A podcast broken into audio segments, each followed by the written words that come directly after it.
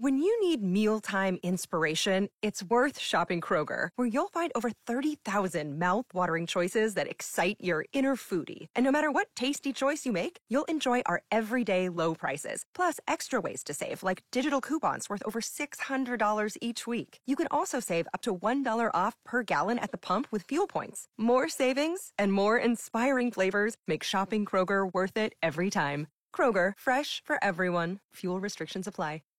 Are you ready? Jamie Markley, David Van Camp, and Scott Robbins. We just become best friends. Yep. Making sense of it all. Now I get it. And having some fun. Lighten up, Francis. This is the Markley, Van Camp, and Robbins Show.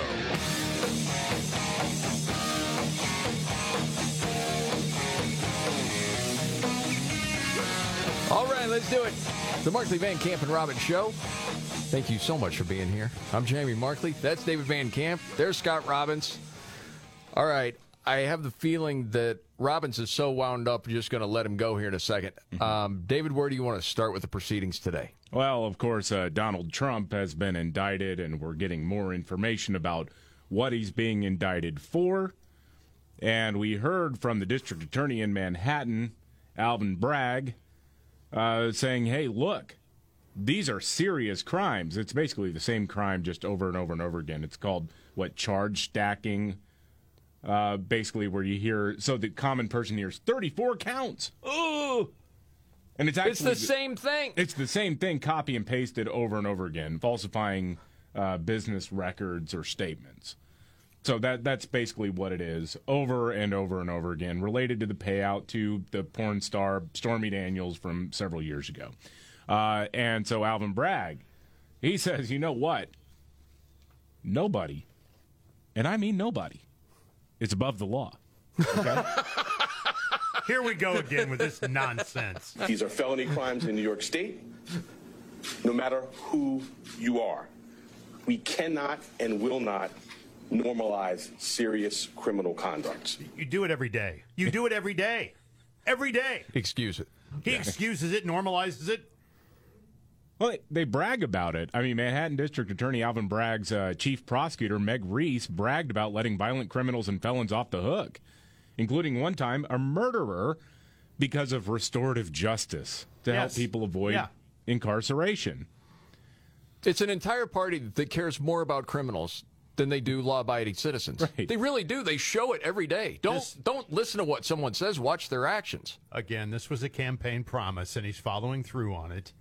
This was a guy who was hell bent for leather on getting Donald Trump. No Yep. matter how he had to do it, no matter how ridiculous the charges are, he had to do it. After all, his last name is Bragg. Go ahead, David.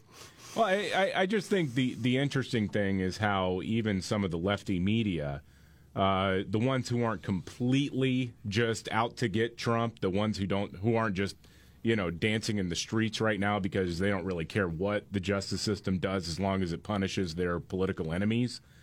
But the people who are at least trying to have some level of professionalism seem to be really skittish and skeptical of this indictment because, uh, well, a couple of reasons. I mean, one is because in order to elevate it to this level of crime, a felony, you need to have another umbrella crime. You need to have something else. You know, if I if I start Van Camp Industries and I put down in my official Excel spreadsheet that I am worth one billion dollars, but I never use that claim to get a bank loan or to get investors to in other words to defraud somebody else then there is no crime it's like technically there's a crime but if i didn't use that in order to commit a bigger crime then i'm not going to get charged with it if i keep it to myself The whole thing, dude, is so, and I know this is being said, underwhelming. As we were watching it come down, well, we all saw it, and I remember saying, Is that it? yeah Like, really? I mean, we already knew from the legal experts it was going to be weak. I had no idea it was going to be that weak. Mm-hmm. I mean, in the Wall Street Journal, the editorial board had said, okay, so the story is Trump repeatedly had fraudulently falsified New York business records. That's what Bragg had said. Yeah. To conceal criminal conduct that hid damaging information from the voting public during the 2016 presidential election.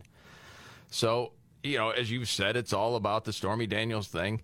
You know, then it was, you know, falsified by, you know, put it in, they put it in a file disguised as a payment for legal services, blah mm-hmm. blah blah. But the question is, where's the second crime? Right. What? Who What was? is it? Right. Who was? You, tr- you're not going to say it. you're just going to what? you've got months to figure it out of what you want to go with. Yeah, right, exactly. And we'll get to, as He's you got said, months to plenty figure of it out. the Yep. legal experts Yeah. that have been on TV on the liberal side that can't quite make heads or tails of it. Well, I, I, I mean, I thought it was pretty interesting. Carrie Cordero used to be a prosecutor for the Justice Department. Now is a legal analyst on CNN. Who says, you know, as this was coming down and as everybody was getting to read exactly what the allegations were and what alleged crimes had been committed, she was kind of, it was, you could feel the oxygen getting sucked out of the room. Roll it. It's a little underwhelming. Oh, Um, there's there's not more to it. Uh, there's not more violations, tax violations. Um, there's not an incredible new set of facts that we didn't know about publicly. It's really the facts of this case as they have existed for basically almost seven years. okay. I mean, and this doesn't have a lot to do with the current problem. I'm just curious. If you're a legal analyst and you do have awful take after awful take, you're just a shill. Your time runs out at some point. Yeah. You can you can withstand it as a show host on CNN for a long period of time because you're protected. But as someone that just comes in here and there, I mean, as the legal analyst, you got to be somewhere in the ballpark, right? You, you would At think, some yeah. point. I mean, for a while, you could masturbate, you know, on a Zoom call and keep your gig. right. but I mean, you got to be somewhat accurate. Um, so I wonder if that's at play because some of these people are like, okay, this is obviously underwhelming. And didn't Bragg really bring this case because he had people quitting under him? Because that was the whole deal. He had promised to get Trump, and then he said, "Well, there's not enough there, so people quit." And then the pressure really comes down, and he's mm-hmm. like, "Okay, I got to do this, or I'm never going to be able to practice again because they're going to throw me out of here if I don't do this." Who knows? And then you go into the thought of, and I don't know if it's this well thought out or not, but you're always trying to figure out, all right, what's the real game? And I guess I tend to think that the left figures either way we win on this because if something happens and we can get a jury that convicts, all right, then we've got Trump out of the game. And that's good because we're scared of this guy because he's not one of the people that's bought and paid for by mm-hmm. corporations, dark money, whatever. And if we don't go that far, we've raised him so much, he's going to win the primary for the Republicans. He's going to beat DeSantis. And we fear that DeSantis could beat Joe Biden, or not just DeSantis, but other Republicans, but Trump, because we've demonized him so much, is the one guy that we can beat. Yeah. So it's a win win for them. That's the only way I can think of it as far as strategy, because this case is BS. Yeah. Well, and, and you think about the timeline, I guess the next court appearance is going to be this fall, and then any potential jury trial wouldn't start until next spring. So you're talking about the primary season. Then, you know, if he wins the primary, uh, then you're talking about a general election where you have this criminal case going on to keep him off the campaign trail and to muzzle him. That's the goal. You know what? And it's not just that. It keeps the attention from news media on Trump and probably fighting within the Republican Party more on what's actually happening in the country. Because it is the slow creep that's been happening, well, for years, but it's accelerated in the last three years to a place we never thought we'd be. It's pretty wild, man. Yeah.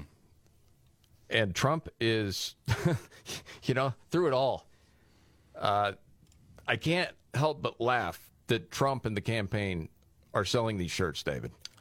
You brought this up. Yeah, it, there was an email blast where it's just a plain white T-shirt with a picture of Donald Trump's mugshot. Now he didn't get a real mugshot, but uh, it's a fake mugshot, and it just has the caption "Not guilty." They're selling it for forty-seven dollars. I like it. and you know it's going to sell Oh, out. sure. Oh, probably, yeah. I, I, Yeah. Maybe it already has. I have no idea. But I mean, you got to have some fun with it. You might as well play the game, right? You, uh, Trump does have a pretty good argument here. In that, look, these people are so afraid of me. He can make this argument, whether you mm-hmm. believe it or not. That that's that's beside the point. But he can make this argument that they are so afraid of me, they hate me so much because of the threat that I represent to what they want to do to this country, that they are willing to indict me for things that they wouldn't indict you or anybody else for.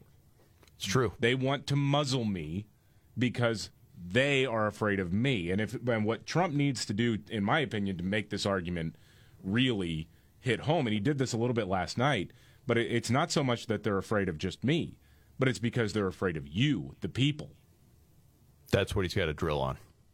I agree with you there. And we'll have clips throughout the show of he made a lot of great points in the speech that he gave last night. Mm-hmm.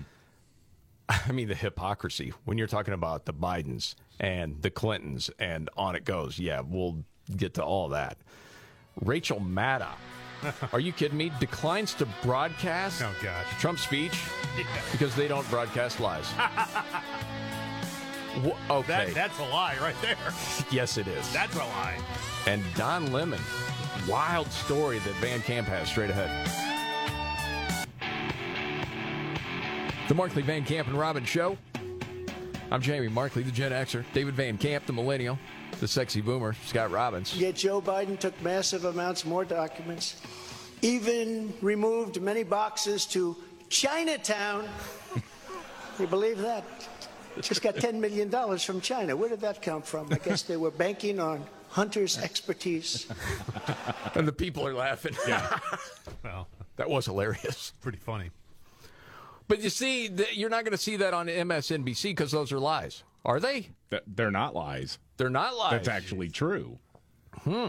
Huh. Weird. This but is the craziest soundbite. Yeah, after being indicted in New York, Donald Trump returned to Mar-a-Lago, gave that speech. Uh, the crew at MSNBC didn't broadcast it. Rachel Maddow explained why. So far, he's just giving his normal list of grievances. We don't consider that necessarily newsworthy, and there's a cost to us as a news organization of knowingly. There's a cost to us Yes. as a news organization. Uh huh. Okay. Does she know how hilarious she is? Oh, that's not an act. No. She's she's being serious. Oh, yeah. Yeah. The Russia collusion lady that melted down on national TV when she was wrong. Yep. Okay. Doesn't want to broadcast lies. This is freaking rich. of knowingly broadcasting untrue things. So uh, our deal with you is that we will monitor these remarks. If he does say anything newsworthy, we will turn them around and report on that right away. But uh, for now, just know that it's happening and we're not taking it. Um, There you go. No. So bold. We have standards at MSNBC, okay? Look, Right. I, I know that we ran with horsewhipping gate, Yes. unquestioningly. I know that we Mm-hmm. told a bunch of people that CRT wasn't being taught in schools and that uh, no doctors anywhere were giving underage girls hysterectomies. no, no, no, no, no, no. We Uh, they're also not broadcasting the Markley Van Camp and Robbins show because David Van Camp has his list of grievances, and she doesn't find that newsworthy. What? Although everything you just said was true. MSNBC is not newsworthy. MSNBC is an entertainment channel for weirdo leftists whose only friends are ferns that they keep barely alive in their apartments. Or people who identify as ferns. That's true. Yeah, that's true. Well, it's propaganda for people not smart enough to figure out that it's propaganda. Well, I, I guess the tell there is that she said it's it's uh, it hurts us as a news organization to knowingly broadcast lies. See, knowingly is key there because they're admitting now that they're so stupid they don't realize that they push fake news all the time. Well, they don't even want to watch it because it might be true. They just stick to their own bubble and talking points and just keep going with it. Right, and that way they can say, we didn't knowingly feed you a whole slew of bull crap. Remember when they were We didn't knowingly do it. Remember when they were going on and on about how Donald Trump was literally stealing mailboxes to try to steal the election? Oh, gosh dang it. Uh, that's pretty good. uh, what's the news with Don Lemon? I had not heard this Oh, yet. man. Uh, Don Lemon's misogyny at CNN exposed, says the Uh-oh. headline from Variety. Of course, Don Lemon was in the news a few weeks ago uh, when he said that Nikki Haley, at the age of whatever it is, 51, was not really in her prime. And so the Yeah. knives may be out for Don Lemon a little bit here. I think there are people in CNN, within CNN, who are very upset that he still has a job. Um, but apparently, as the story goes, in 2008, he has a long history of offending people that he works with and just saying condescending and rude things, especially to women. Uh, in 2008, he hosted a show with a woman named Kyra Phillips. On more than one occasion, a uh, producer and a newsroom supervisor had to pull Lemon off the air during a commercial break because of his antics that were happening. Ooh. Like, there's one instance, Phillips was on assignment in Iraq, uh, a high profile gig, gig that Don Lemon wanted, and he vented about being disappointed, about being passed over, and he tore up pictures and notes on top of and inside her desk in the news pod they shared. He's a psycho, man. Uh, one- Wow. one night while dining with members of the news team, Kyra Phillips received threatening text messages from, at the time, an unknown number on her flip phone that warned, quote, now you've crossed the line and you're going to pay for it. Turned out it was from Don. He wound up getting demoted after that, and, and until this recent stint on the morning show, never co-hosted with a woman again. Wow, man. Uh, I mean, you'd heard different things. This is probably worse than a lot of people figured. Yeah. Uh, spokesman for CNN actually said this CNN cannot corroborate the alleged events from 15 years ago, which is really funny if you remember the Brett Kavanaugh debacle. Yeah.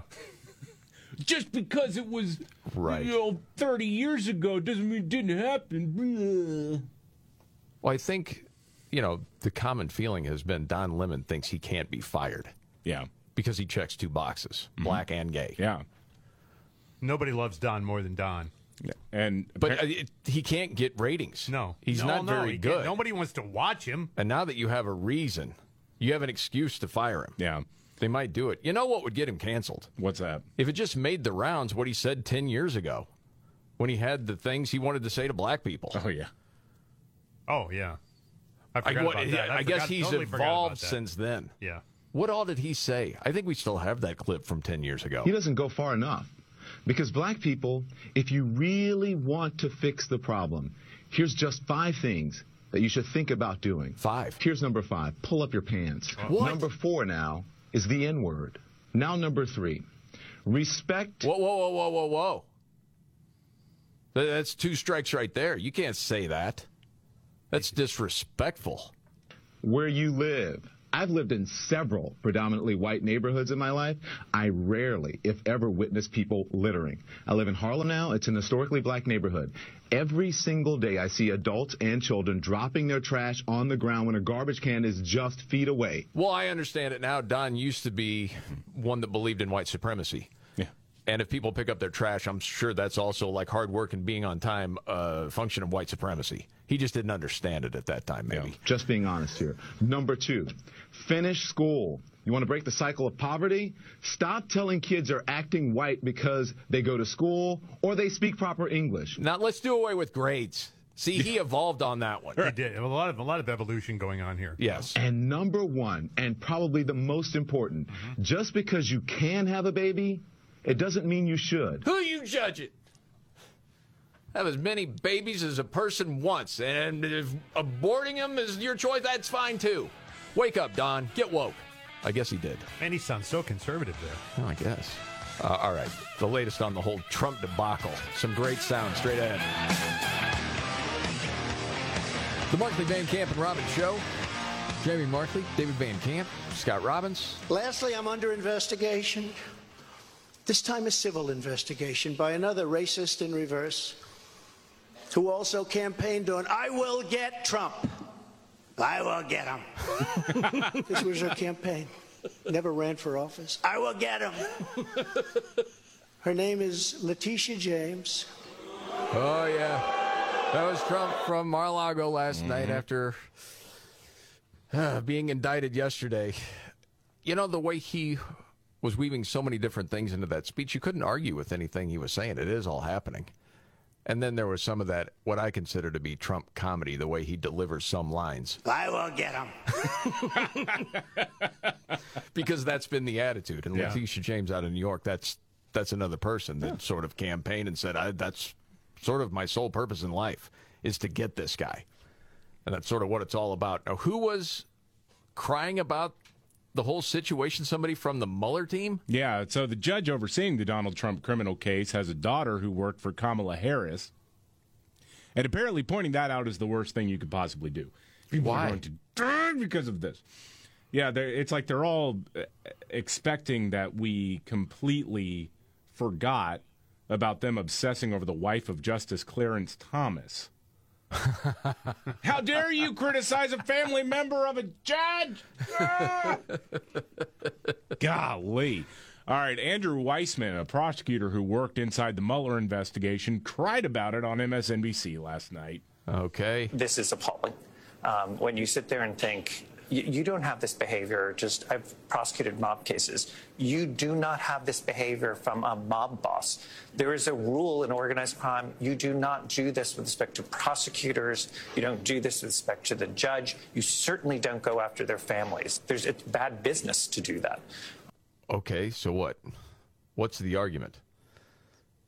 That people in mafia are better behaved than politicians? Okay, you won that argument.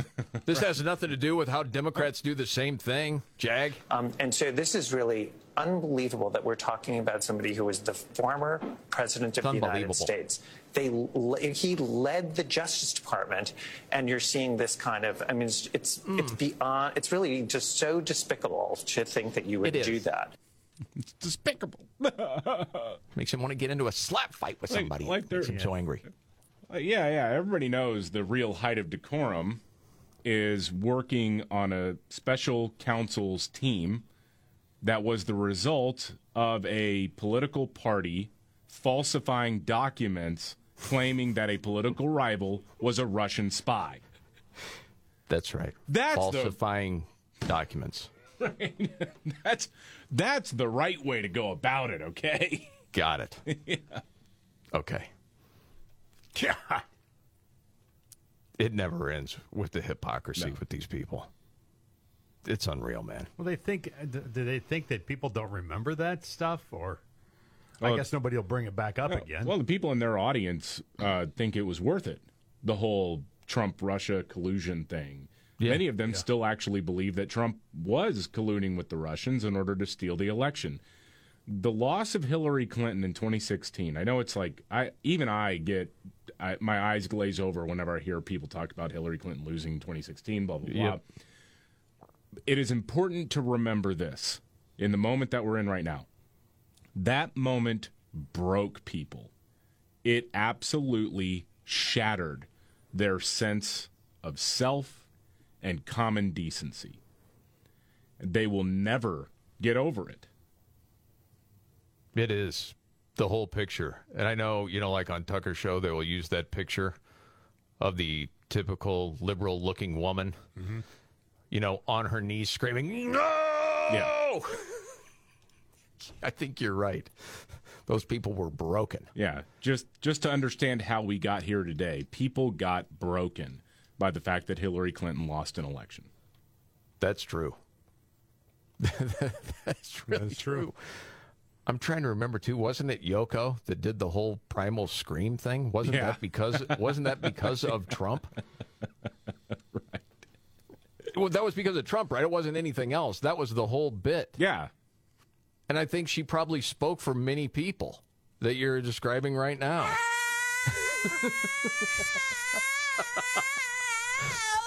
Trump, Trump, Trump, Trump, Trump, Trump, Trump. Oh, oh, oh, oh.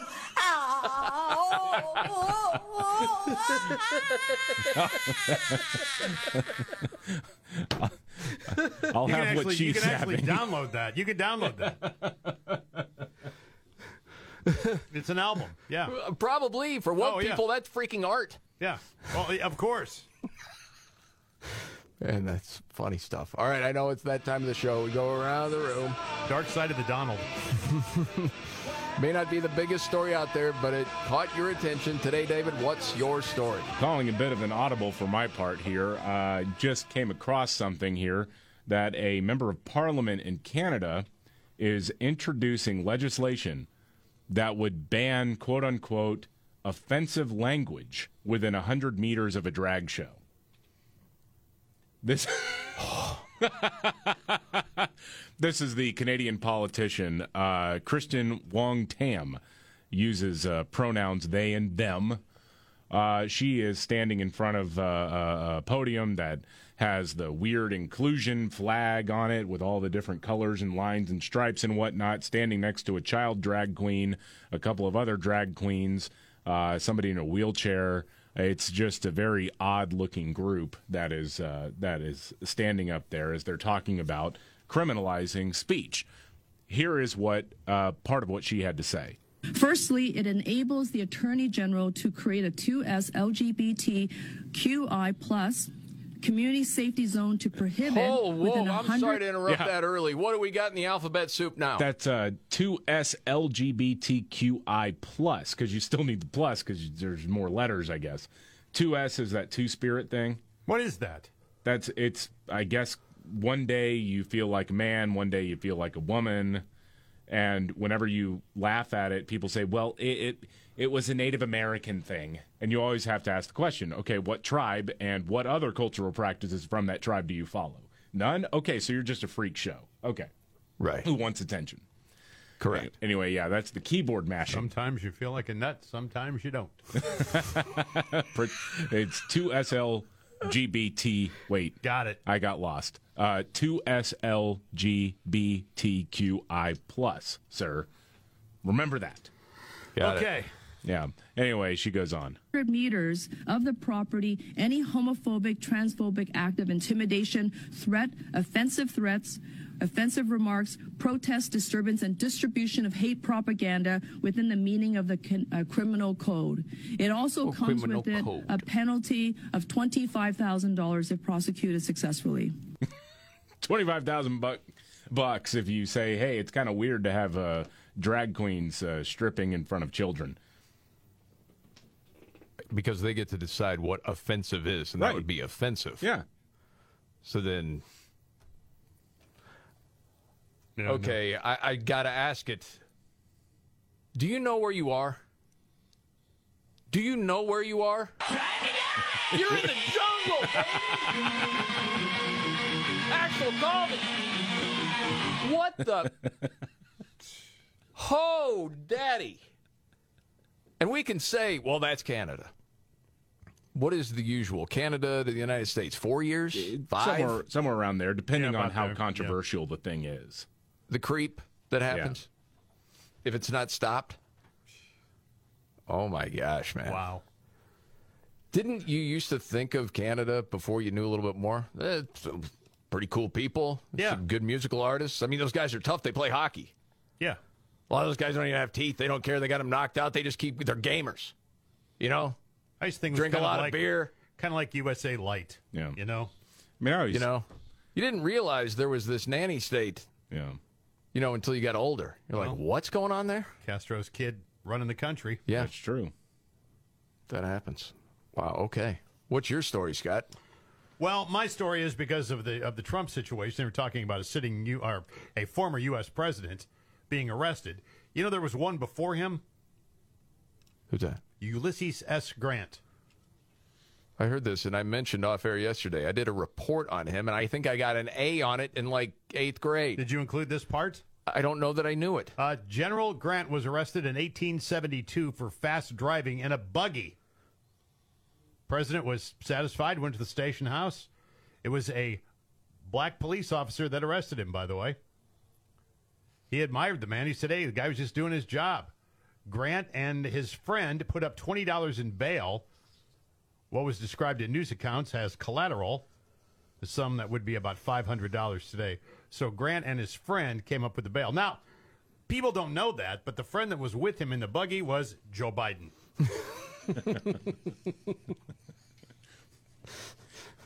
Now I know the whole reason you brought that up. That's right. Now I get it. Yeah.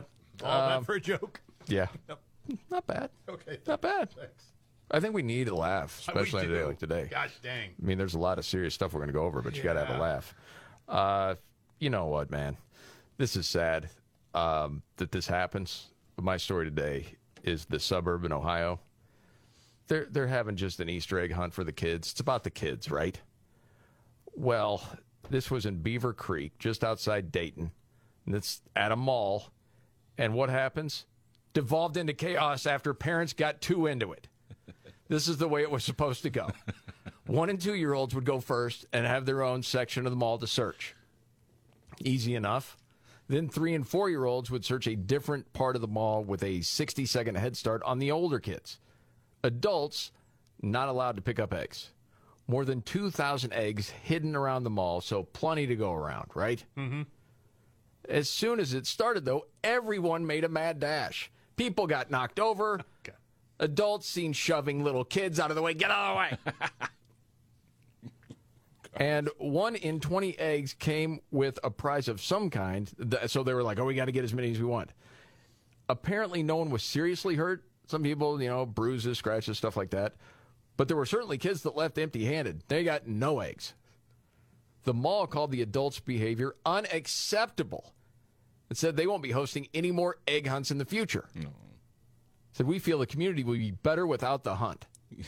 The adults ruined the Easter egg hunt. The mall manager was sitting there going, "Hey, where do you think you are, Chuck E. Cheese?"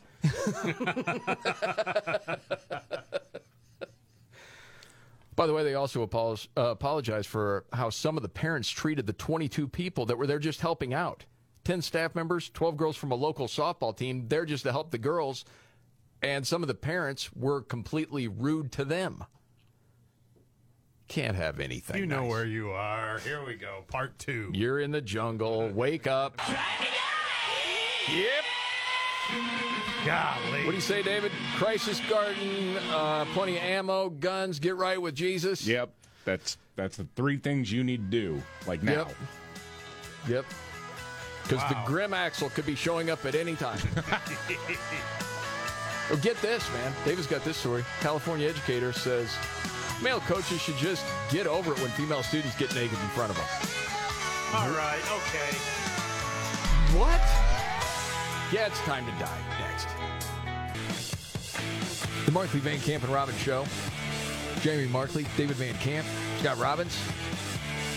Okay, it does feel like the world's gone. Pretty crazy. And then you got this Trump indictment. It's so paper thin. It's unreal. And then you have this story, David, out of California. Golly, there's a little controversy brewing in Glendale, California, because a dude named Jordan Henry, he's a parent, uh, dug up an old video of the current assistant superintendent for educational services uh, at the local school district. Uh, this video is actually from 2017. But this woman is still at the school district, evidently, shaping young hearts and minds. Kelly King is her name. She was talking about gender expansive students, which that's a term I had not heard until uh, digging into this video, with a group called uh, Gender Spectrum. That's who she was speaking with. And she talked about students who use the locker room facilities that they want, regardless of whether they're a boy or a girl. Okay, roll it. Where I've seen the most resistance is with our coaches. You know, we have male coaches who are horrified at the thought of having a biological girl changing clothes in front of them. Did she say horrified? Yeah. No, they understand what's right and wrong. Okay, they're not scared of anything. They know how inappropriate it is. You freak. Yeah, know, there the stigma attached to, you know, abuse and um, you know, just The stigma. Yeah. I mean, there there should be stigma attached to abuse and you should definitely especially in the I mean, you think about the context of this 2017, you're talking about right around the Me Too stuff going on and like yeah, I, I think any man needs to reevaluate how they interact with anyone of the female persuasion and especially if they're kids. I, I can't believe that I'm hearing You know, this. Again, women need to rise up and take control of this. They need to rise up. This is not right. All right, this is not right. You're blaming the coach. The coach just can't get over it having the female bodies in front of them. They know right from wrong. All right, go ahead. having a male teacher around any female student in that circumstance um, is just scary for them. I would guess it's also scary for the dads of the girls and the girl herself. Yes. What's wrong with you? And, you know, it's one thing for me to keep saying, it's not a girl. It's not a girl. It's not a girl. You only have boys in the boys' locker room until they arrive, What? you know, until they They arrive. experience it and realize, oh, What? I only have boys in the locker room. Um, then that that helps. Uh, the body shape is different. There's a whole lot different. Yeah. What does that even mean? Wow. And then you know who all of a sudden you get applying to be a coach somewhere. Ugh. That's what I love about these high school girls. Golly. I get older, they stay the same age. You want that? Yeah. yes, they do. Yes, they do. Yes, they do. Yep, there you go. New coach. This is just shocks the sensibilities of anybody who's upright and breathing. Mm-hmm. This Yes. is unbelievable. Okay. All right, Scott, I can tell. You know, some people get to a breaking point. You're getting close. I am. I really am. I get you need this right now. Okay, go ahead. Tell him that God's gonna cut him down. Tell him that God's gonna cut him down. I take solace in that. Yeah, God wins in the end. Know that. Breathe deep, buddy. This is the Markley Van Camp and Robbins Show. Are you ready? Jamie Markley, David Van Camp, and Scott Robbins. We just become best friends. Yep. Making sense of it all Now I get it. and having some fun. Lighten up, Francis. This is the Markley, Van Camp, and Robbins Show.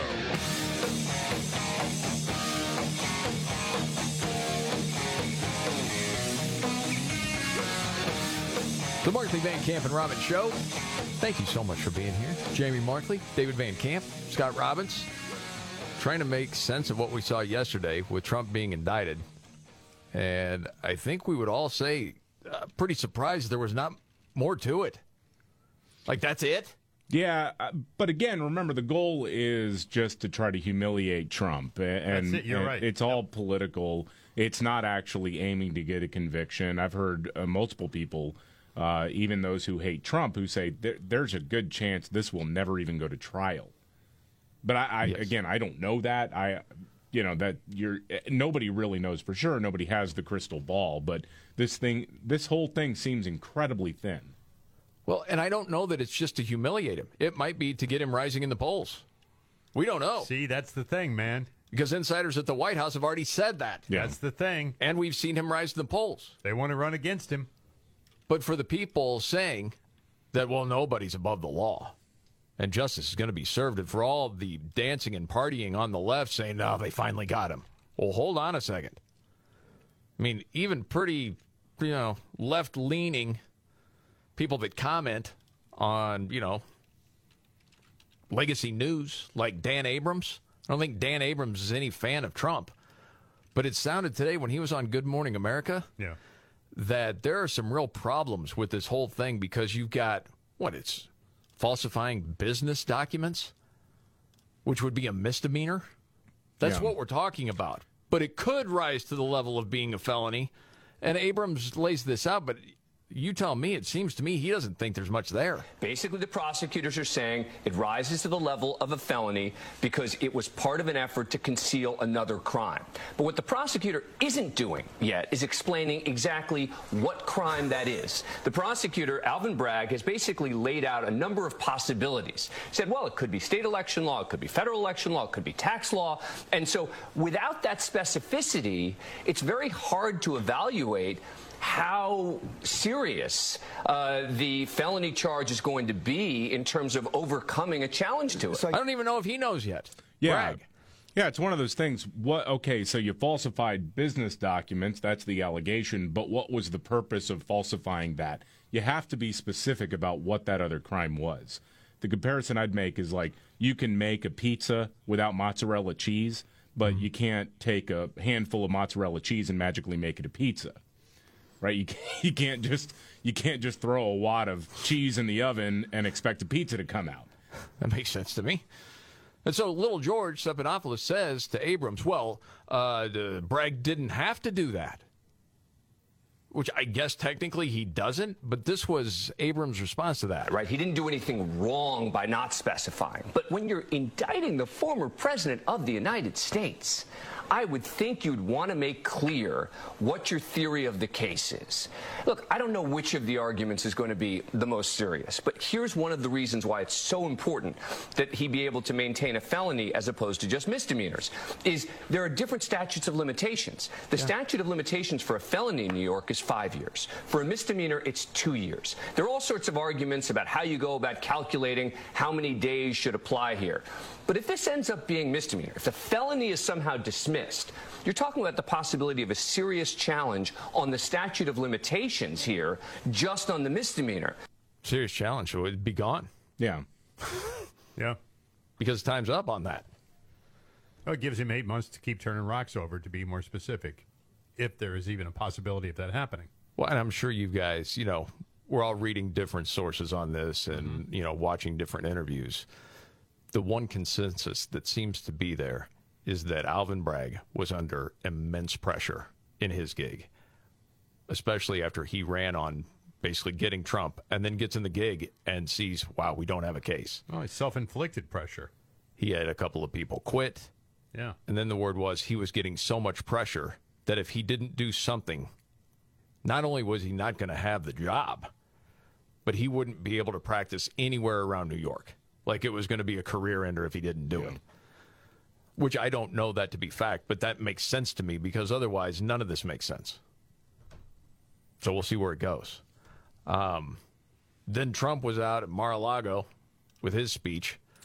And, you know, there were definitely highlights in that speech. What was one of your favorites? Is this one of your favorites, David? Yeah, it was. Well, he brought up accurately the fact that this particular judge has connections to the Democratic Party establishment. I mean, and the current president of the United States. Yes. He does. No doubt about it. I have a Trump hating judge with a Trump hating wife and family whose daughter worked for Kamala Harris and now receives money from the Biden Harris campaign and a lot of it. It's right out of the old Soviet Union. That's where we are. Yeah. And the reaction to it is remarkable to me because so many people are like, but you calling out the judge's family, you can't do that. Yeah. Like y'all were obsessed with Ginni Thomas, the the wife of Supreme Court Justice Clarence Thomas, and yeah, never forget, these are the same people who told us that protesting and harassing Supreme Court justices at their homes was a good thing to do. So I the mean, children. The, it's disgusting. the White House supported it. Remember when press secretary at the time, uh, Jen Psaki, was asked about that? Yes. I think we shouldn't lose the point here. The reason people are protesting is because women across the country are worried about their fundamental rights that have been law for 50 years. Their rights to make choices about their own bodies and their own health care are at risk. That's why people are protesting. They're unhappy, they're scared. They're unhappy and they're scared. They may not have the right to kill their babies anymore. Yeah. And therefore they So can- that's okay. Yeah, they can stalk a Supreme Court justice, and a lot of this came to a head when a guy flew across the country with a gun and had a plan to go kill a Supreme Court justice. And they didn't have crap to say about it at, at that time. So yeah, I'm I'm sorry, but spare me the waterworks when Donald Trump is accurately pointing out, hey, by the way, this judge's daughter is getting a paycheck from Biden and Harris right now. Yeah. Set up camp outside a Supreme Court justice's house. This is what democracy looks like. But don't ever bring up a judge's daughter working for Biden and Harris. Ah. Yeah, you're putting their lives at risk. Yeah. Jeez. Heard it all before. Wow. Heard it all before. Yeah. I thought this was a good point that got brought up. Um, there's a piece in the Federalist talking about, you know, there's other big stories going on out here. I mean, that just sort of get passed over because, as we know, when Trump is in the news, I mean, it's a feeding frenzy, especially for legacy media. This is where they get ratings. That's exactly right. That's Cable news especially. right. Especially. They would love to keep this ball in the air as long as they possibly can. Yes. And now you've got what a possible trial at the beginning of 2024. This could be dragging on for eight months. Yeah. Spring of 2024, yeah. Okay, so a year. Yeah. Yeah. Yeah. Get all those Nimrods watching cable news all the time again. They need that. but as Margot Cleveland at the Federalist brought up, here's some news stories the media is choked out with all of this indictment buzz. Well, there's the Chinese spy balloon. Didn't get much of an update on that this week. I mean, we were on it, conservative media on it, legacy media, yeah, little here and there. Well, they lied about it. They flat out lied about it. yes. Uh, Yeah, and legacy media had nothing to do with it. I mean, They lied about you, it. you have Biden, you know, in an interview saying, no, they didn't get anything. Right. No, that's not true. Yes, they did. Press secretary said the same thing. Um, the border crisis going global. Oh, well, there isn't one, and you know it. yeah, the border secure, said Mayorkas. That's right. Um, the OPEC oil cuts. You brought this up the other day. That's Yeah. a big deal. That's going to affect people's pocketbooks. Oh, absolutely, it is, especially height of ahead of summer the- travel season. Yes. Yep. And that's on the tiny end of that story. I mean, there are big world consequences to this story. Eh, we don't have time for that. Orange Man bad. Right. Um, then, of course, also with that, the dumping of the U.S. dollar. And you talked about that, David. Yeah. Boy, that has been there's silence everywhere on that one. Where there are major Everywhere. economies around the world that are saying, okay, we're going to start using Chinese currency as our standard. Yeah. Mm-hmm. Um, do you remember when Brittney Griner was arrested in Russia? I do. There's a lot of coverage on that. Mm-hmm. You know, there was a Wall Street reporter uh, arrested. I don't know if you knew that. Yeah. He got a little bit of coverage, not a whole lot. Um, Evan Gershkovich. Yep. Yeah, and I know that uh, you know, Tony Blinken had a call with a Russian diplomat to say, "Hey, we we really want him back." Oh, wait a second. No, it wasn't a call. It was a statement. Such a strong leader, Tony Blinken. If I am this guy's lawyer today, I'd tell him to become a woman. Absolutely. Or at uh, least w- wouldn't you? I mean, you would do something like that, right? That would make him a martyr. at least learn how I to dribble, yes. dude. Come on. Exactly. Anything. Well, if you work on that killer crossover, and Yeah. that can mean many things to many people, it certainly would help him out at this You've point. imprisoned one of our women yes. again. And then the murder of the Russian blogger. Oh. None of those stories. Nah, not really time for that right now. There's other things going on. Orange Man's getting indicted. Yeah, hours of Trump's limo driving to the courthouse. Freaking world's on fire, and here's what we're dealing with. It all started with actually the Trump plane in the air c- mm. descending into New York Yeah. and wall to wall on cable news. Oh yeah, That was really something. All right, there's other stuff we got to get to. Xanax and Adderall access is being blocked by secret rules. what? I read this last night. I'm like, secret rules? I thought there was a shortage. Well, not so fast. Yeah, you got to hear this. Um, and then, David, you've got the audio of Alvin Bragg defending, prosecuting this case that no one else would. Why him? Get to that much more coming up.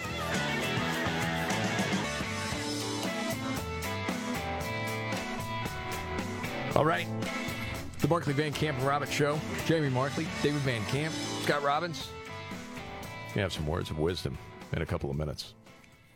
I don't know if it's uplifting, but it's words of wisdom. I'll explain in a second. Before we get there, uh, farthest thing from words of wisdom would come from Alvin Bragg, David. Yeah, the Manhattan DA, Alvin Bragg, of course, we know now, is prosecuting Donald Trump for crimes that his predecessor and the federal government didn't see fit to prosecute, which is very odd. And so he was asked, why? What did they get wrong, basically, that you're saying now you're getting right?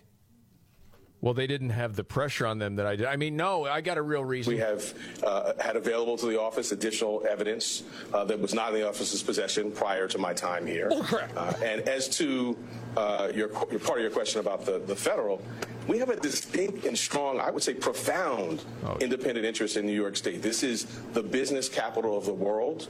Uh, we regularly uh, do cases involving false business statements. Uh, the, the, the, the Maybe keep the assaults and the shootings down. Can we focus on that on. first? Maybe. the, the, the, the bedrock, in fact, the basis for uh, business integrity and a well functioning business marketplace is true and accurate record keeping. That's the charge that's brought here falsifying New York State business records. Okay. Jeez. You can tell that dude doesn't even believe his own BS. No. Wow, man. Jeez. Victor Davis Hanson, Yeah. Hoover Institute. Yep. I've said this before. I listen to a lot of different people speak. I always think he's one of the wisest people out there. And he was on Tucker's show uh, after Trump spoke last night. You know, sort of what what do you make of this at this time? And this is part of what he had to say. Roll it. I think that we're have, we're seeing war clouds gather abroad, and I think the United States economy, politically, foreign policy is at an nadir, and we've lost now all credibility that we've stored up over 233. We have no more moral credibility to lecture people about the democratic process. And I think that's true. You're hearing that from around the world. they have an agenda, the left, that does not appeal to 51% of the people. So they attack the process and they attack the candidate. And what we're seeing is not the end of it. This tonight was the very beginning. This is going to go on through three prosecutors for a year and a half with the intent of getting just enough empathy for Donald Trump that he would be nominated and then seeing him gag ordered, hemorrhaged, and maybe even incarcerated to nullify his viability in the general election. So it, it's the worst example of third world election tampering. Enough Yeah. sympathy. Yeah. Get him to be the Yeah. Republican Nominee. and then Drop the hammer. Yeah. Yep. Therefore, they're guaranteeing yourself a, a White House again. Yeah. Yes. And then when he said this, because I think a lot of people were feeling this yesterday, like w- really what's going on, and Victor Davis Hanson sort of said it. They're desperate. They're revolutionaries. We're in the middle of a revolution that we don't even know that we're in. I think Donald Trump said as much as he could, but I imagine that in the next week we'll see a gag order leveled against him, and then the other prosecutors will be encouraged. And this is going to go on. This psychodrama is going to go on for a, a year and a half. And when he says the whole revolution, that's what it feels like from the left. They want to mm-hmm. change everything, change America from the inside out. I think we have the proof now in a number of different areas. Well, yeah, it's not really a mystery. They don't even really hide it. They they No, openly say it. I mean, But but legacy media will tamp down that part of the message Oh, yeah. enough to get the old school Democrats to still vote for them. Because they really don't see what's going on. I don't know if there are any old school Democrats left. Okay, let me. I honestly see if I don't can- know. Let me see if I can explain that. I'm talking about people that have voted Democrat their entire lives. Yeah. Okay, they don't understand what's going on right now. They check in with the Today Show or some other news program and think they're informed. You're 75 years old. You have no idea what's going on. You might be right. I've often wondered that myself. I mean, my dad was a you know blue, I know. blue collar Democrat, and Yeah. I don't think he'd recognize this party today. Th- no, that's my point. They Yeah. wouldn't. Yeah. But you have to follow it enough to really Yeah. know what's going on. It's and they don't. golly. Oh, I had the story about uh, Xanax and Adderall, and I saw this out of Fortune. Patients diagnosed with these conditions have been caught in the crosshairs of America's opioid crisis. No. Like, yeah, that's part of it because last July limits went into effect that flag and sometimes block pharmacies' orders of controlled substances like Adderall and Xanax when they exceed a certain threshold. Thing is, you don't know what the threshold is. Mm-hmm. So this whole requirement stems from a settlement back in 21 with Cardinal Health and AmerisourceBergen, McKesson. So independent pharmacists said the rules forced them to come up with creative workarounds. They're trying to help people get the medicine that they need, but it's pretty tough. The suspicious order terminology, pharmacists say, is a misnomer. The limits themselves are secret. No one knows. It's crazy. This is the Markley Van Camp and Robbins Show. All right, biggest story of the day, David. I think we know. Well, the fall, there is the continuing fallout from the Trump indictment, uh, several other things uh, on the docket. I, I still can't get over the fact that so many people seem to be very, very offended by the fact that Donald Trump would call out this judge. Like the the guy who is the Senate Majority Leader right now, the Democrat, top Democrat in the Senate, threatened conservative justices in front of the Supreme Court. They're either not informed or they're children. You won't know of the two. what hit you, is what he said. Okay, more to that. And why the White House won't comment on the Trump indictment. This is Rich. Straight ahead. All right. The Markley Van Camp and Robbins Show. I am Jamie Markley, the Gen Xer. David Van Camp, the millennial, the sexy boomer, in the Queen shirt. Scott Robbins. Saw this out of the well, New York the Post. band, by the way, just to clarify. What were you afraid people well, were thinking? I, I don't. You didn't explain. You just went in the Queen shirt. I Yeah. can imagine. I, you know, although I do have a feather boa around my neck. I mean, Uh, out of the New York Post. Uh, the title of the piece was honestly what I thought yesterday. Is that really all there is to the Trump indictment? How pathetic. The prosecutor who thinks most violent criminals are simply misunderstood youths just made history on a legal move that is breathtakingly flimsy. His case is a pig, and all the lipstick in the world can't make it beautiful or even passable. Which is true. This Alvin Bragg thing. And I mean, we've had a couple of clips on the show of, you know, supposedly left leaning legal experts that are saying, geez, I don't know here. Uh, you would think he would want to say actually what the felony is. Yeah. It's not really spelled out. It could be a number of different things. We just don't know yet.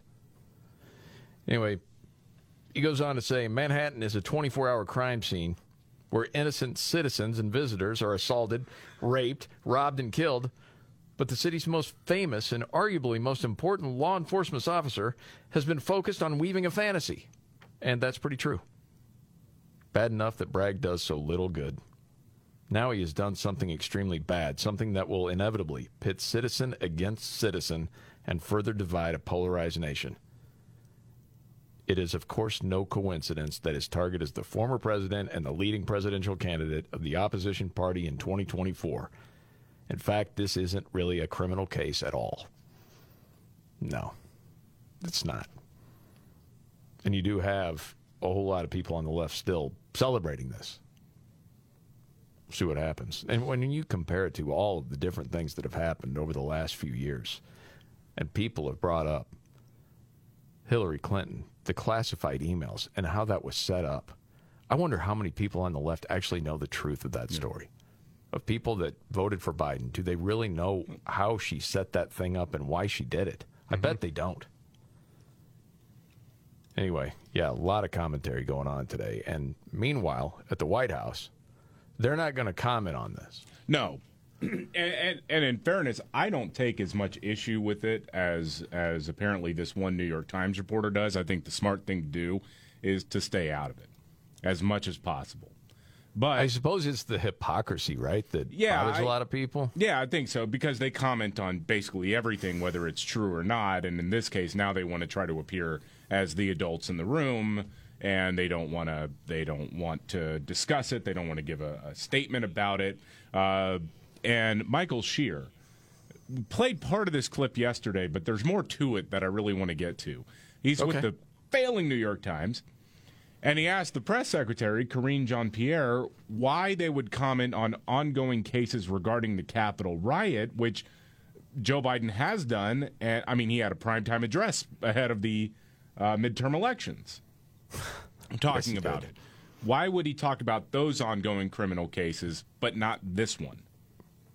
Fair question. I hear you, but this is something that all of Americans watch in real time. In real time. there are million- and people people died. I- I- people died. Karine, I don't need a people lecture died. on the fact that But you're lecturing died. me. But, but, But you're I'm- lecturing me. I'm not. What Yes, I'm, you are. I'm asking questions, and what I'm saying is there are millions of people. His tone is violence. well, right, exactly. Well, it is definitely sexist, racist, and homophobic.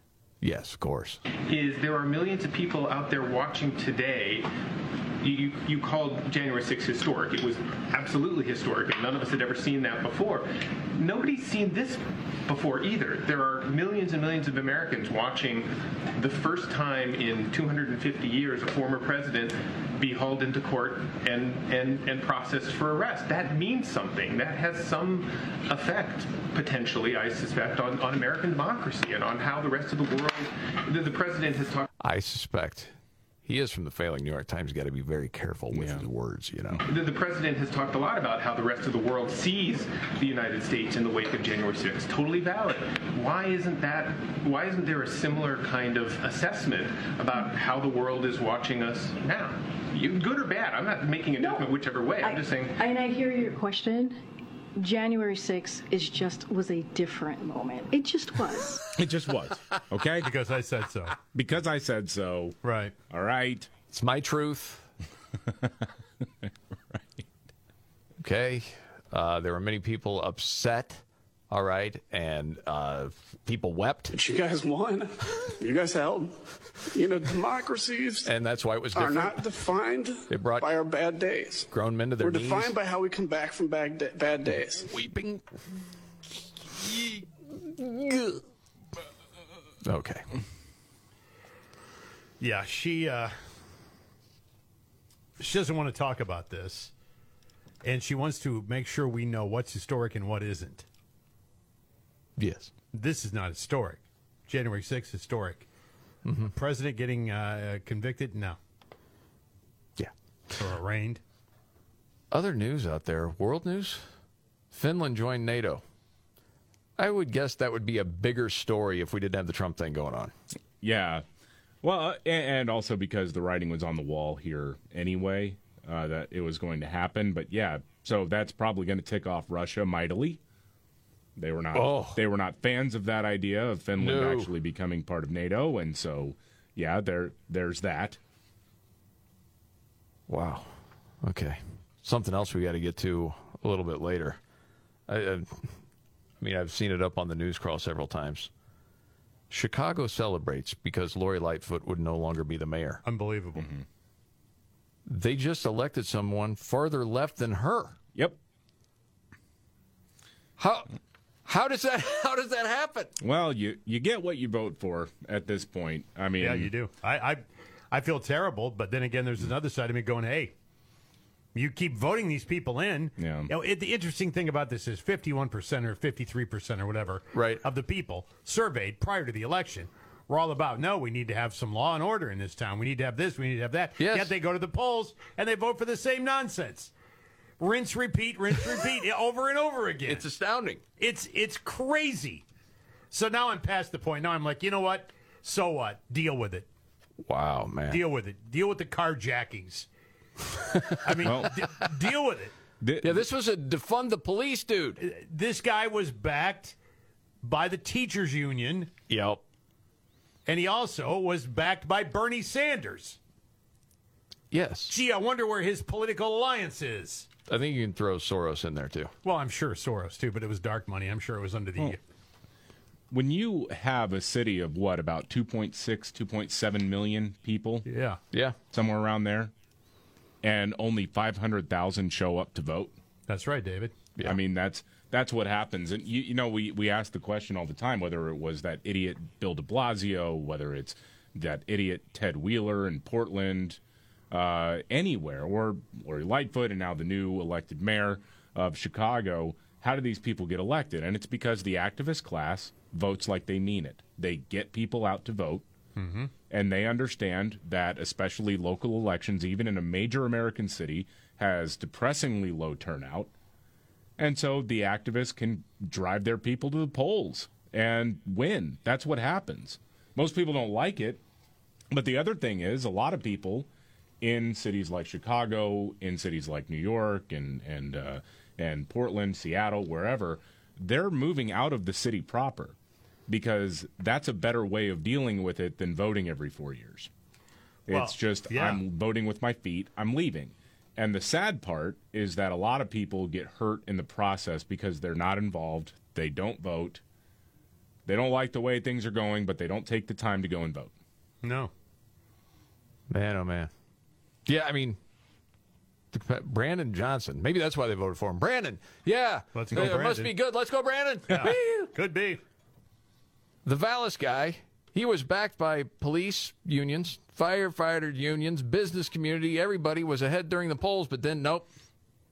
Also had pledged to fill more than a thousand police vacancies to get more officers on the street. No, we want to defund the police guy in Chicago. But he was Greek Orthodox, and he personally objected to abortions. Although he said he wouldn't tamper with any laws to deal deal with abortion, it didn't matter. Which is always crazy to me because at the municipal level, there's really nothing you can do about it. Exactly. exactly. it's always weird when that's a when Yeah. that turns into an issue or when Well, a city I- council. Yeah. I'm certainly not mind reading any voters. Some people think race had to play a part in this. because Vallas is white. Well, Brandon may- Johnson may was very white. well have. No idea. Don't know. But it, it doesn't seem like it's going to get better in Chicago. But the whole "you get the government you deserve" thing is, you know, In Wisconsin, the certainly liberal Supreme Court Oh yeah, Yeah. I saw just that. won that battle. Yep. Yeah. So yeah, I have a uh, for some people, person uh, in my friends of ours, family who lives in Wisconsin who are there just celebrating today. They're out of their minds. They're so happy. My friends in Wisconsin are not happy at all. No. No, like it's a sad day. Man, switch gears here. You know what? I thought this was sort of a. I mean, this has to do with a lot of people and how we live our lives. This type of story to bring up, but I'm afraid it's going to wear you out, Scott. Okay. Um, it was Would life be better if you worked less? This is a piece by Rachel Feintzeig. I think I'm saying it right. Wall Street Journal. It's interesting since the pandemic how many people they didn't want to quit their job. They're like, you know what? If I got to take some less money to have some more time off, to pay attention to the things that are more important, then I'm going to do it. Mm-hmm.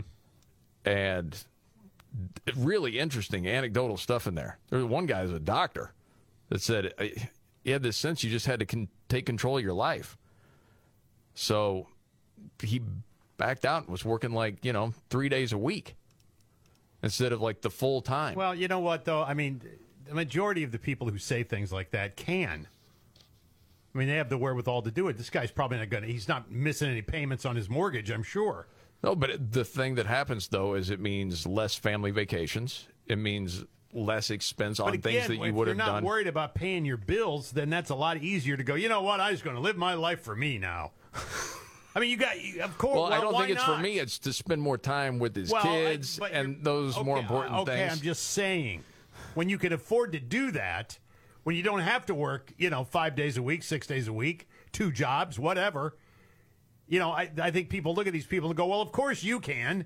I'd like to spend more time with my family too, but you know what? I can't because I got bills I got to pay. Okay, Doctor. all right. Let me just throw this out there. Take any number. Let's just say, let's say, um, uh, whether it's two people working, one whatever, uh, the family household income is ninety thousand dollars. Okay. Okay. And it's and it's fairly tight Mm-hmm. because usually you spend whatever you make. That's the way most people do it. Smart people save, I know, but most people spend what they have, right? Yep. Okay. Do you think that that couple could make choices to get by on sixty-five thousand a year, or, or they just couldn't make it? Well, I don't know how much how much debt do they carry. You'd think it's possible to rearrange everything to be able to have I more time at sixty-five. Well, well, then it's a choice. Yeah, I it's mean- not you have to; it's Well, a choice. could- I could live on eighteen thousand. I don't want to. but that's just it. Some people are saying, "I'm i I'm going to take less to have more time to do the things I want to do." Because my life is going by too fast. Yeah, I It's suppose. I just always look live. at those things and go, well, yeah, it's easy for a doctor to go, yeah, I'm only going to work three days a week because I got six million banked. Are you also the guy that used to get ticked off at other coworkers that didn't come in on Saturday just to see if everything was okay? Uh, maybe. You know, they never show up on the weekend. Well, I remember saying, I don't think they're scheduled on the weekend. Well, yeah, but if you cared, you'd be there. I'm just saying there's a different way to think I'm- about it. That's all. Yeah. That's all. Yeah. All right. I'll tell you what, make you feel better. Let's let's just rant on this Trump thing some more. Let's do that. Fine by me. That's what I'm saying, man. Get back in your wheelhouse. Okay. Not challenging your your thoughts on work hours and things like All that. Okay. Oh, and did you hear about the musician that turned down a five thousand dollar meet and greet from a lawyer? This is interesting. That a news update coming up. All right. The Markley Van Camp and Robbins Show. Thank you so much for being here. I'm Jamie Markley. That's David Van Camp. There's Scott Robbins. I knew what was coming. I'm sorry. I'm in trouble. No, he's not. I totally believe he is in far less trouble than we would have thought yesterday. And I didn't Yeah. think he was in a whole lot of trouble then. But after everything came out, hey, oh, I'm in trouble. oh, I, I don't think so. You're okay. I think it's all a big joke. You got a news update, David. Yeah, I think this is pretty interesting. New data uh, coming out of the uh, Census Bureau uh, when it comes to movement from one place to another in this country between the years 2020 and 2022. Basically, the mass migration that was triggered by insane policies with COVID and other things. I mean, defund the police. There were a whole lot of things that that went into play there. Largest population growth, 2020 to 2022. Four of the top ten are in Texas. Weird how that works. Two of the top Texas, 10. what do you got? Florida? Florida, yep. Uh, do we have Tennessee? Uh, we do not have Tennessee in the top 10. Interesting. Uh, would have guessed that. Nashville came in at number 13. Okay. Um, when you're talking about overall metro areas, number one. Okay, so we're not talking about just states. It's yeah. Okay, got it. Number one Got was Dallas, uh, and you're talking about again metro areas, so not Dallas proper, but the suburban areas. Uh, Houston as well, Phoenix, Arizona, Austin, Texas, the surrounding areas, uh, Atlanta, Tampa, Charlotte, San Antonio, Orlando, and Raleigh. Now, bottom ten. Here we go. Largest population drops 2020 to 2022. Okay. Eric Adams said New York has a brand. New York, New York. the brand is, well, 431,000 people leaving. So long. Uh, L.A., 305,000 people leaving. San Francisco, 160,000 leaving. Wow. Uh, number four is Chicago, Illinois. Yeah. 158,000, almost 159,000 people leaving between 2020 and 2022. They're working on it, though. Yeah, they are. They're, they well. They're listen. They're, the motto right now for Chicago is mm-hmm. our goal is to make as many people leave as possible. Whether that is they're moving to the suburbs, to Texas, or they're going to be visiting one of our many fine morgues. Yeah. They need more mm-hmm. street poopers. Yeah, San Jose, California was number five, followed by Detroit, Boston, New Orleans, Cleveland, and Pittsburgh, Pennsylvania. Yeah. Yeah. Liberal policies, people dying. People say, you know, I, I think I want to go somewhere else. What is it? Is it the color that bothers you? No, it's the crime. I don't care what color anybody is. I want to get out of here. This is the Markley Van Camp and Robbins Show. Are you ready? Jamie Markley, David Van Camp, and Scott Robbins. We just become best friends. Yep. Making sense of it all Now I get it. and having some fun. Lighten up, Francis. This is the Markley, Van Camp, and Robbins Show.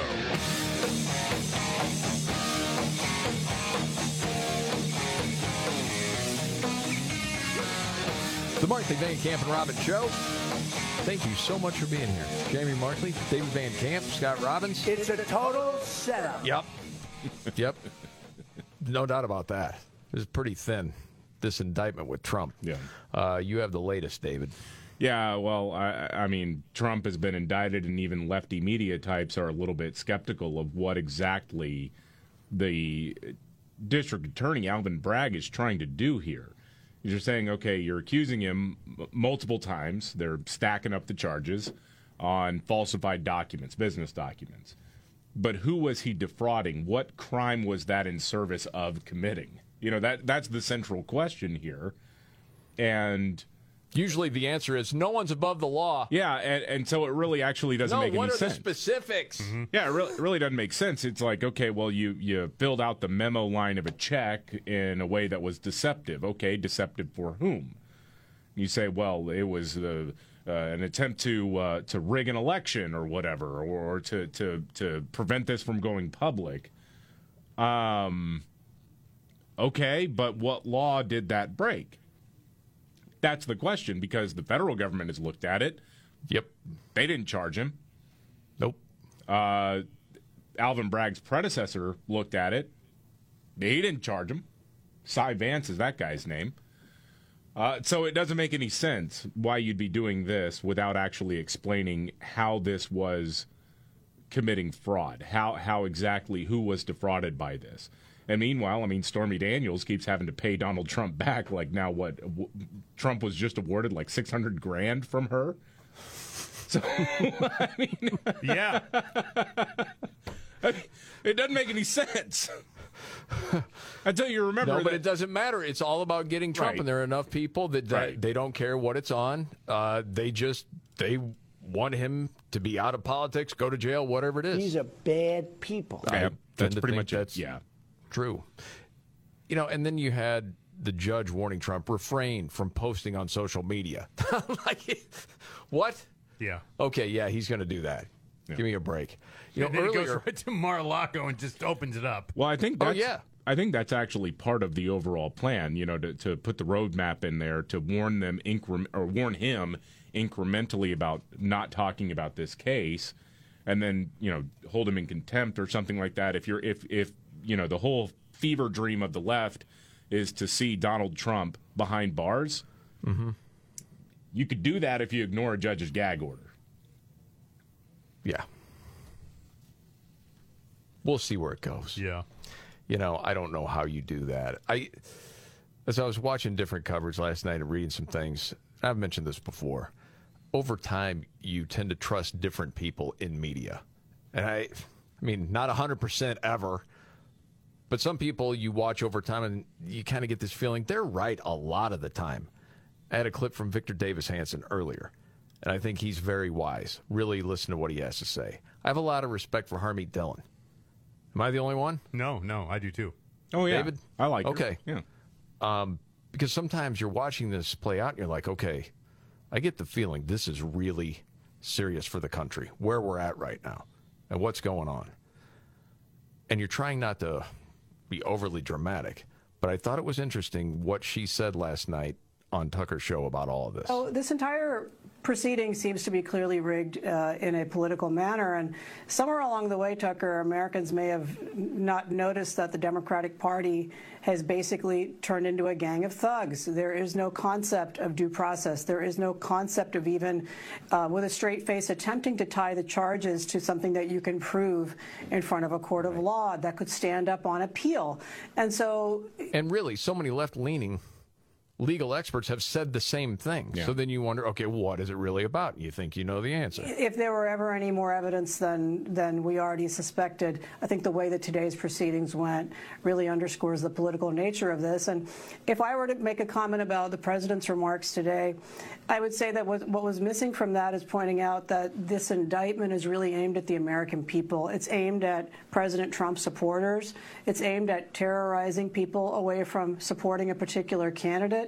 And it is meant to remind all of us that if they can do this to a former president, they can concoct false charges with, without even articulating what the charges are against any American for political reasons. And that is a form of emotional terrorism, Tucker. It should really be terrifying to all Americans that this is the Yeah. current state of the law in New York City. I think somebody brought that up on the show. Who was mm-hmm. that? Mm-hmm. The millennial, David Van Camp. Yeah. I mean, I think that's what Donald Trump, and he did that a little bit last night. I think that's what it's got to be when he goes out and talks about this.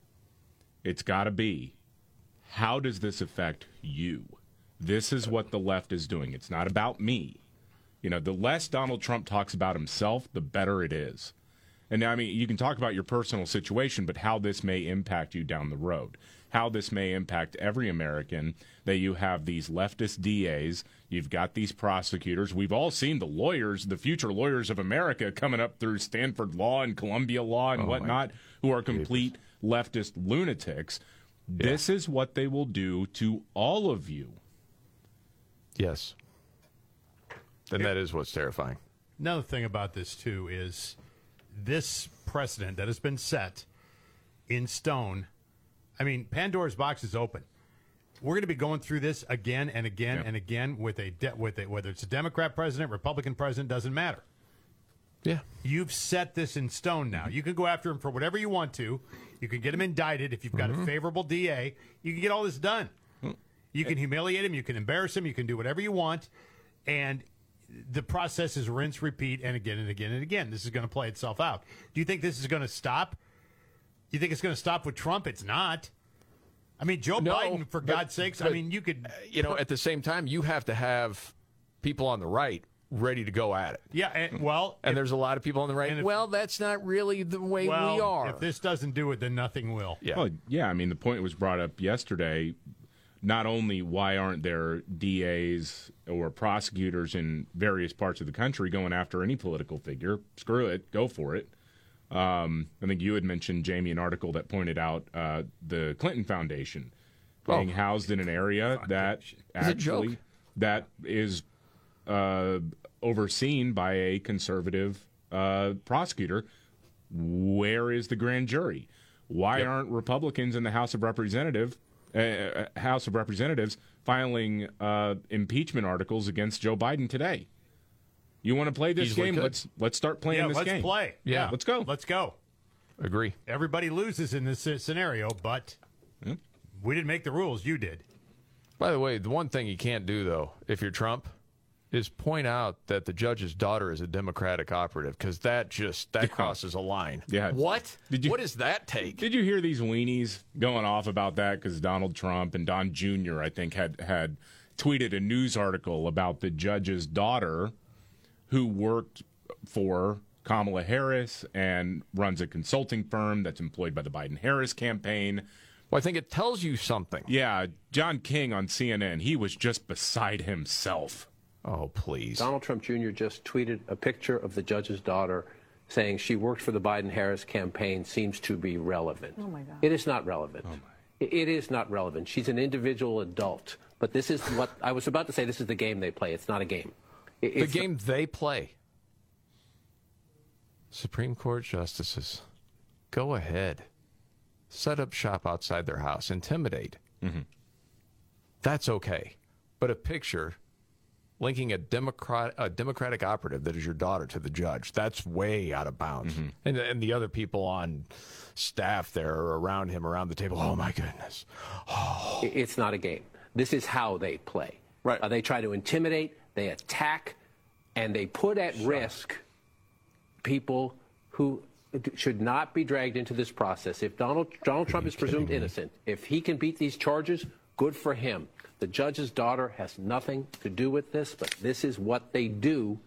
This is how he they have so taken this country off the rails and outside the norms. they have. Yeah. Yeah. You've been lying to people for years, you freaking hack. I used to put up with you because you just got up there and you did your stupid election stuff on election night. What a hack Yeah. that guy is. Ginni Thomas on line one. by Yeah, the way. yeah, the wife of Supreme Court Justice Clarence Exactly. Thomas. They were going off about her and the insurrection constantly, saying that he needs to recuse himself because he Absolutely. obviously cannot oversee anything with Donald Trump because his wife believed the election was stolen. Unreal, man. Give me a break. Okay, what's the story of this woman getting arrested for insulting the president? Oh man, uh, here here's here we go, man. Uh, the Western world is is or has already lost its mind. A woman in northern France is going to be put on charges or on trial on charges of insulting President Emmanuel Macron after describing him as filth in a Facebook post. Uh, she it? she risks a fine of twelve thousand euros, but not prison at least, but twelve thousand euros because they they got like massive protests happening right now because Oh, yeah. Macron one uh, he's he's took action to raise the retirement age from 62 to 64. Yeah, though the pro clutching is unbelievable. well, We had oh, people yeah. that were like, I was ready to retire. yeah, their heads are like you blowing promised up. 'cause me they- forever, and now I got two more years. No! Yeah. Years. Yeah. Uh, yeah, and the, and the French are known for rioting, and so they have been rioting and whatnot. And, and well, this woman popped off and called Macron a piece of filth ahead of an address that he was going to be giving on national television. And so the cops show up at her door. Madame, come with us, s'il vous plaît. Seriously, dude, is there anything more to it than just filth? Anything That- else? Like threats? Nothing? The I, I've been looking for anything else that went like did it rise to the level of death threats or whatever? Well, no, no, they don't. See, the thing is, is that you, you do have to remember we always are told at least that European nations are so refined and blah blah blah blah blah. If not for Uncle Sam, these are third world hellholes. Okay. That's thought number one. That's actually true. Yeah. Yes, Without it the is. guaranteed military protection of the United States Yeah. of America, Europe is a suburb of Russia right now. Anyway, they do also play footsie with fascism within their own borders, uh, and they don't have the First Amendment. Wow, so filth. What if you call him a short little guy? He then a- you're in prison. He is a short little guy. I know, but it, that, that might be offensive. Mm-hmm. That might be up there with filth, let alone call him wee man or something like that. Les women. you know what? On a lighter note, I wanted to share this story with you because I thought you might get a kick out of this. Luke Combs, country star. Yeah, I know about him. I know who he is. All right. I'm somewhat familiar. A few songs. Uh, I know my brother's seen him live, loves him. You know, and my star in nieces. that in that arena. Yes. Yes. He turned down a $5,000 offer from a lawyer for a private meet and greet. Wow. He doesn't charge anybody to meet him. He said, I always felt really weird about charging people to meet me. It's just not something I would do. Um, I want to meet people who would never get the chance to meet me or could never afford it because I couldn't have afforded that growing up. Said I've never, never made any decisions based off of how much money I can get out of fans. I want them to love the music and feel like they saw a great show and someone put a lot of thought into it and did it at a price that was affordable. So apparently a lawyer said five grand for the meet and greet, and he said no. Man. Yeah, I know the the country guys, man. A lot of those dudes and, and the women are, are are good people, and they know how to treat their fans right. I've heard that forever. Really treat their fans well. There's no doubt about that. I would have said the same thing until the drag show on the Country Music Awards show. Well, I those thought are sure you were going to say I'd meet you for five dollars. It doesn't take five grand. I used to be buy me a drink.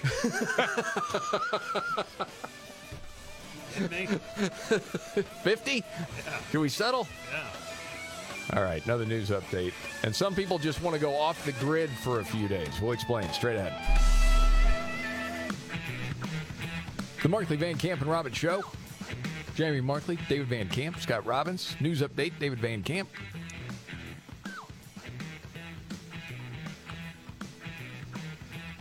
You're laughing. This probably isn't the biggest story of the day. I'm sorry, but uh, Angel uh, Reese, right? That's her name, the LSU women's basketball star. They did the hands in front of her face yeah, thing. been in the news a lot. Um, I don't really care much about that particular controversy or whatever, but uh, the controversy that I find funny is her reaction to Dr. First Lady Dr. Jill Biden, uh, who said, "Hey, we can have both Iowa and LSU come to the White House. I think that would be good sportsmanship." Yeah. Right.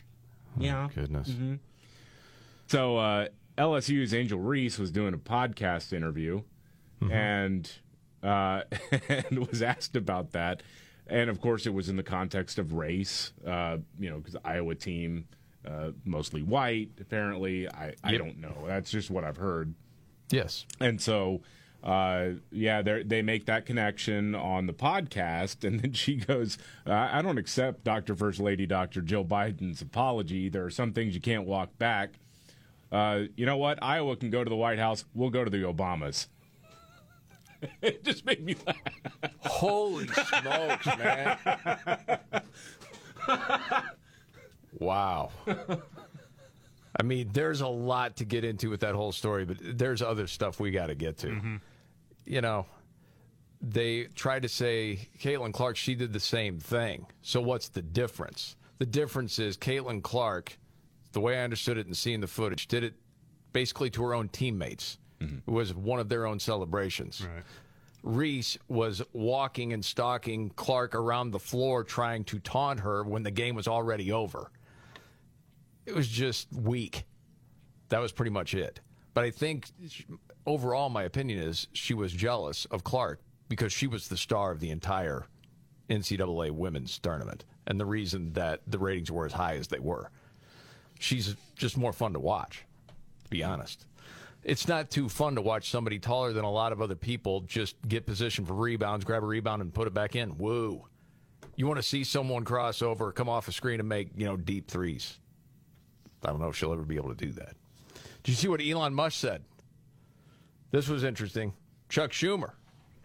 He tweeted yesterday after Trump's indictment that Trump will have a fair trial that follows the facts and the law.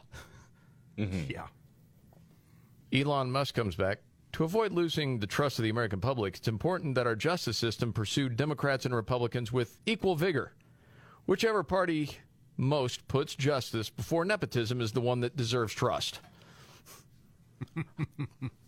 he's not wrong. No, he's not. And I thought, wow, that's that's pretty true. I don't know if that's going to happen. Certainly not from the left. And uh, apparently, there are a lot of people that want to live off the grid for a few days, meaning just take their cell phones away and everything else, especially younger people. You can. No one's stopping you. This is the Markley Van Camp and Robbins show. Biggest story of the day, David. Uh, the continuing fallout and reaction from Trump being indicted. Of course, that is a, a big, big story that's happening uh, in our nation, and there are a lot of implications to it. Uh, one, is this going to turn into a tit for tat? Uh, if this is a politically motivated prosecution, where are the Republicans in doing politically motivated prosecutions against Democrats? Yeah. Hey, there are a lot of questions about Ilhan Omar. Didn't she marry her brother? Uh, well, that that's an open question right now. Did she or did she not? Why and would then you've she? got campaign finance stuff with her too. Yeah. Because then she married a consultant who Yeah. was getting paid a lot of money. What about Cori Bush? Same thing about her. That's true too. Wow. We'll get to that. And the Scott Robbins trifecta next. The Markley Van Camp and Robbins Show. I'm Jamie Markley. That's David Van Camp. There's Scott Robbins. Who also campaigned on I will get Trump. I will get him. that just kills me. I will get It's true. It's true, David, talking about, well, everything that went down yesterday with the indictment and Alvin mm-hmm. Bragg and then Letitia James. And that's been what they've been saying for a long time. I will get him.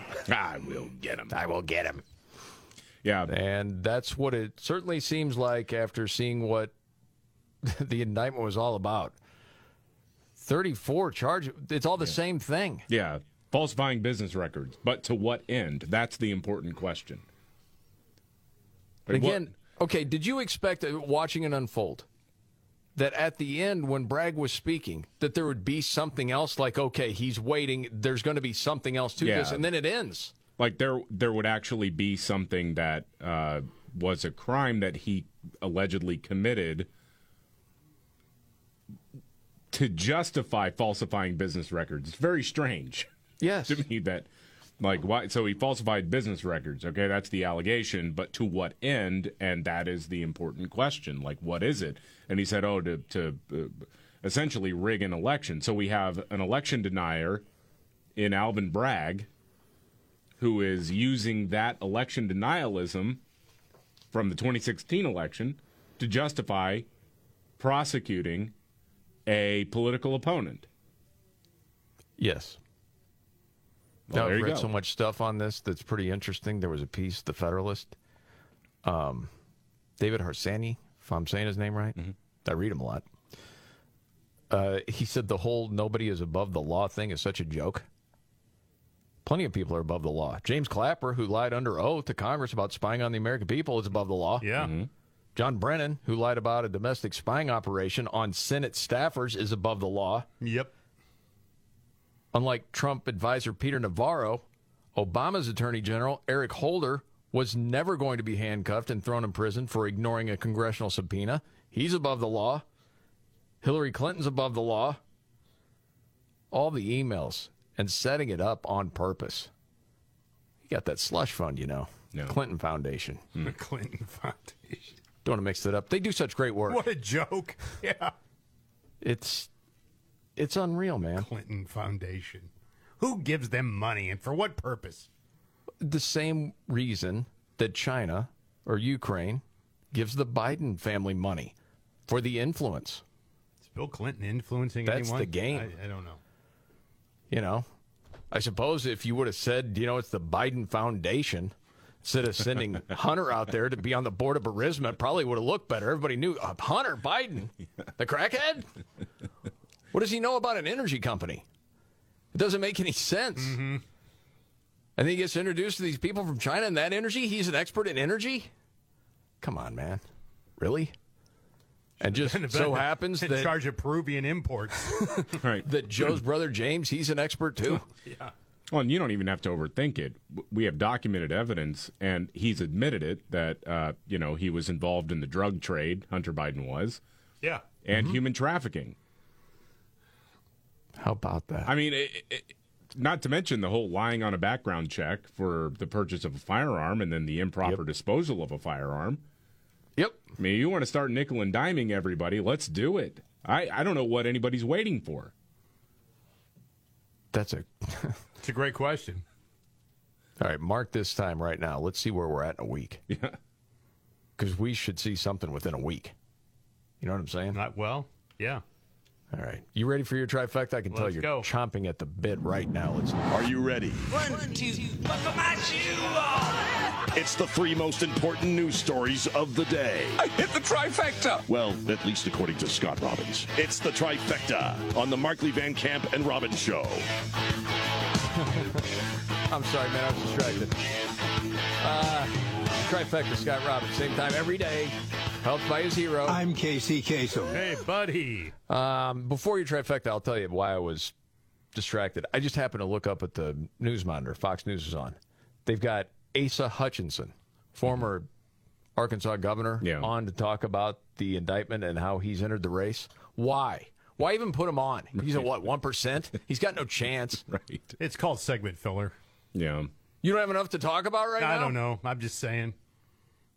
Guy's a clown. Nobody cares about him. Nobody. All right. I'm ready. Thanks for your patience, Casey. Appreciate it. Three. Number three, uh, parents report declining mental health in post transition children. This is interesting. New uh, study from a psychology professor at Northwestern University appears to confirm something that a lot of us suspected.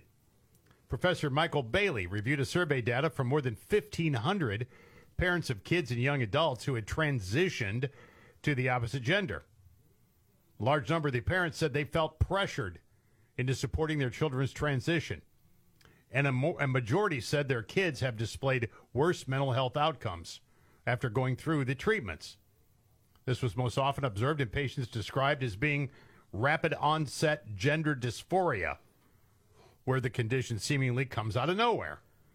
Further supporting the belief that much of what is being observed is a form of social contagion and spreading rapidly through youth peer groups.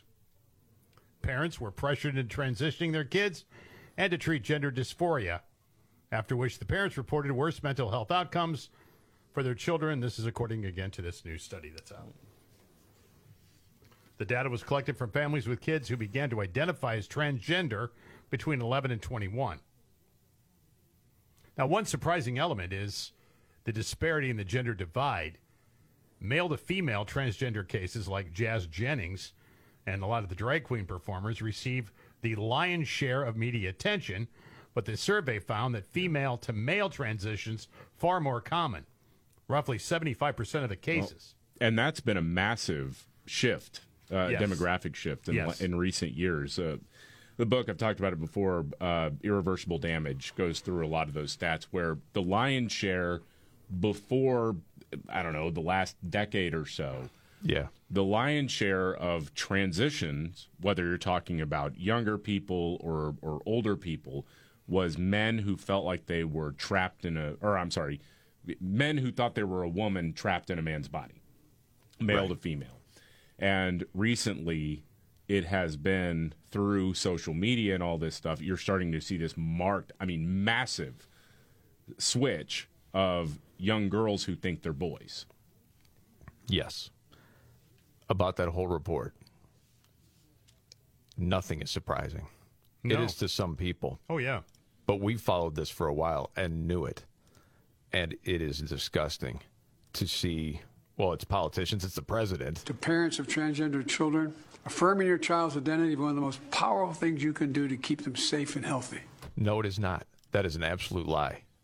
And the likes of that guy and Karine Jean Pierre and all the other politicians and all of the activists know that. It's nothing but freaking evil. There's no other word for it. They don't care about the outcomes of these kids. They prove it. They know the facts. They don't care. It helps them politically. And then, as far as the the amount of money involved in all of this transitioning. I mean, and you've got lobbyists paying politicians to say whatever they want and to back them. It's disgusting what's going on. Well, again, and then they get know- up there and say, "Oh, these anti-trans laws." It's demonizing Ron DeSantis in Florida. It, these poor trans kids are killing themselves, and and he is adding to it. They know they're lying. It's honestly, I'm trying to think. It's one of the most disgusting things I've seen from politicians in my entire life, and that's saying something. All right, soapbox. This done. guy will be fired. on with the He'll be countdown. Fired by this time next week. Sure. the Scott Robbins trifecta, top three of the day up to number two. Number two, a well, this is a trend that has been going for a couple of years now, almost three years at this point. Mhm. Uh, a whole lot of firearms are being sold. Yeah, the president who preaches almost daily about his desire for not only confiscating assault weapons, but also semi automatics. General public, you got the message through. They're acting accordingly. They're buying guns, and they're buying lots of guns every month. More than 1 million firearms have been sold for 44 straight months now. That's a lot. Yeah. 44 consecutive months. Background checks have exceeded 1 million. The sustained figure is clearly demonstrating that America's continued desire to exercise their Second Amendment rights and lawfully purchase and own firearms is indeed intact right now. Yeah, As they try, they're they're the best gun salesmen out there. Well, you know what a good part of it is. I know they'll whine about gun culture.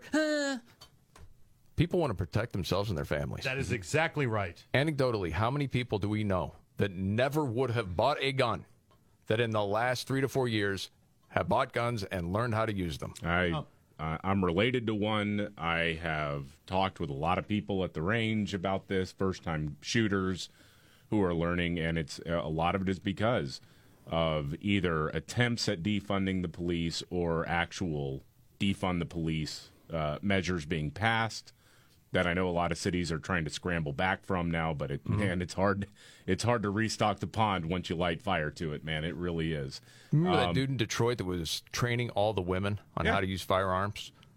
Uh, And because, you know, they're in the inner city and there's no cops coming. Yeah. They got to protect themselves. You're going to take that right away from them? Are you kidding? That's it. Well, it was interesting too that Bill Maher this week touched on the subject on his show. Did he? He said, "I've got guns. I don't like guns, but I got to have them to protect myself." And I'm like, "Well, yeah." yes. You don't have to be in love with guns to have one.